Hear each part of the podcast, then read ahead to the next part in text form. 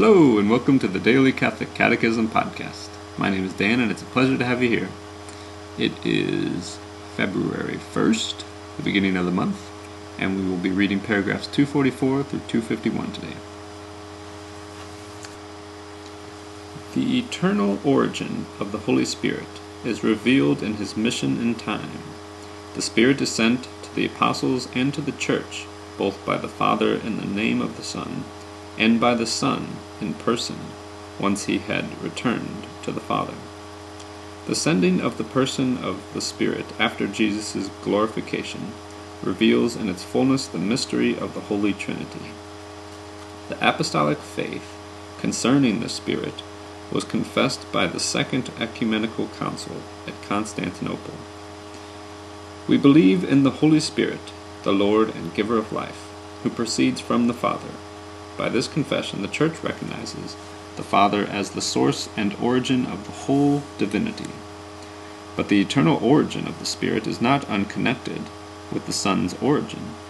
The Holy Spirit, the third person of the Trinity, is God, one and equal with the Father and the Son, of the same substance, and also of the same nature. Yet he is not called the Spirit of the Father alone, but the Spirit of both the Father and the Son. The Creed of the Church from the Council of Constantinople confesses, With the Father and the Son he is worshipped and glorified. The Latin tradition of the Creed confesses that the Spirit proceeds from the Father and the Son, filioque. The Council of Florence in 1438 explains The Holy Spirit is eternally from Father and Son.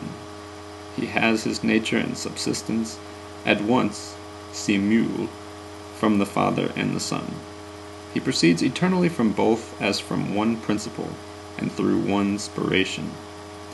And, since the Father has through generation given to the only begotten Son everything that belongs to the Father, except being Father. The Son has also eternally from the Father, from whom he is eternally born, that the Holy Spirit proceeds from the Son. The affirmation of the Filioque does not appear in the creed confessed in 381 at Constantinople, but Pope St. Leo I, following an ancient Latin and Alexandrian tradition, had already confessed it dogmatically in 447, even before Rome in 451 at the Council of Chalcedon came to recognize and receive the symbol of 381. The use of this formula in the Creed was gradually admitted into the Latin liturgy between the 8th and 11th centuries. The introduction of the Filioque to the Niceno Constantinopolitan Creed by the Latin liturgy constitutes, moreover, even today, a point of disagreement with the Orthodox churches. At the outset, the Eastern tradition expresses the Father's character as first origin of the Spirit. By confessing the Spirit as He who proceeds from the Father, it affirms that He comes from the Father through the Son. The Western tradition expresses first the consubstantial communion between Father and Son by saying that the Spirit proceeds from the Father and the Son filioque. It says this legitimately and with good reason, for the eternal order of the divine persons and their consubstantial communion implies that the Father, as the principle without principle, is the first origin of the Spirit, but also that as Father of the only Son, he is, with the Son, the single principle from which the Holy Spirit proceeds.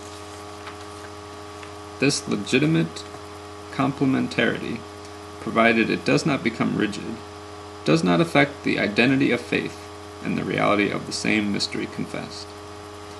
Roman numeral 3 The Holy Trinity and the Teaching of the Faith. The formation of the Trinitarian dogma. From the beginning, the revealed truth of the Holy Trinity has been at the very root of the Church's living faith, principally by means of baptism it finds its expression in the rule of baptismal faith, formulated in the preaching, catechesis, and prayer of the Church. Such formulations are already found in the apostolic writings, such as this salutation taken up in the Eucharistic liturgy. the grace of the Lord Jesus Christ, and the love of God, and the fellowship of the Holy Spirit be with you all.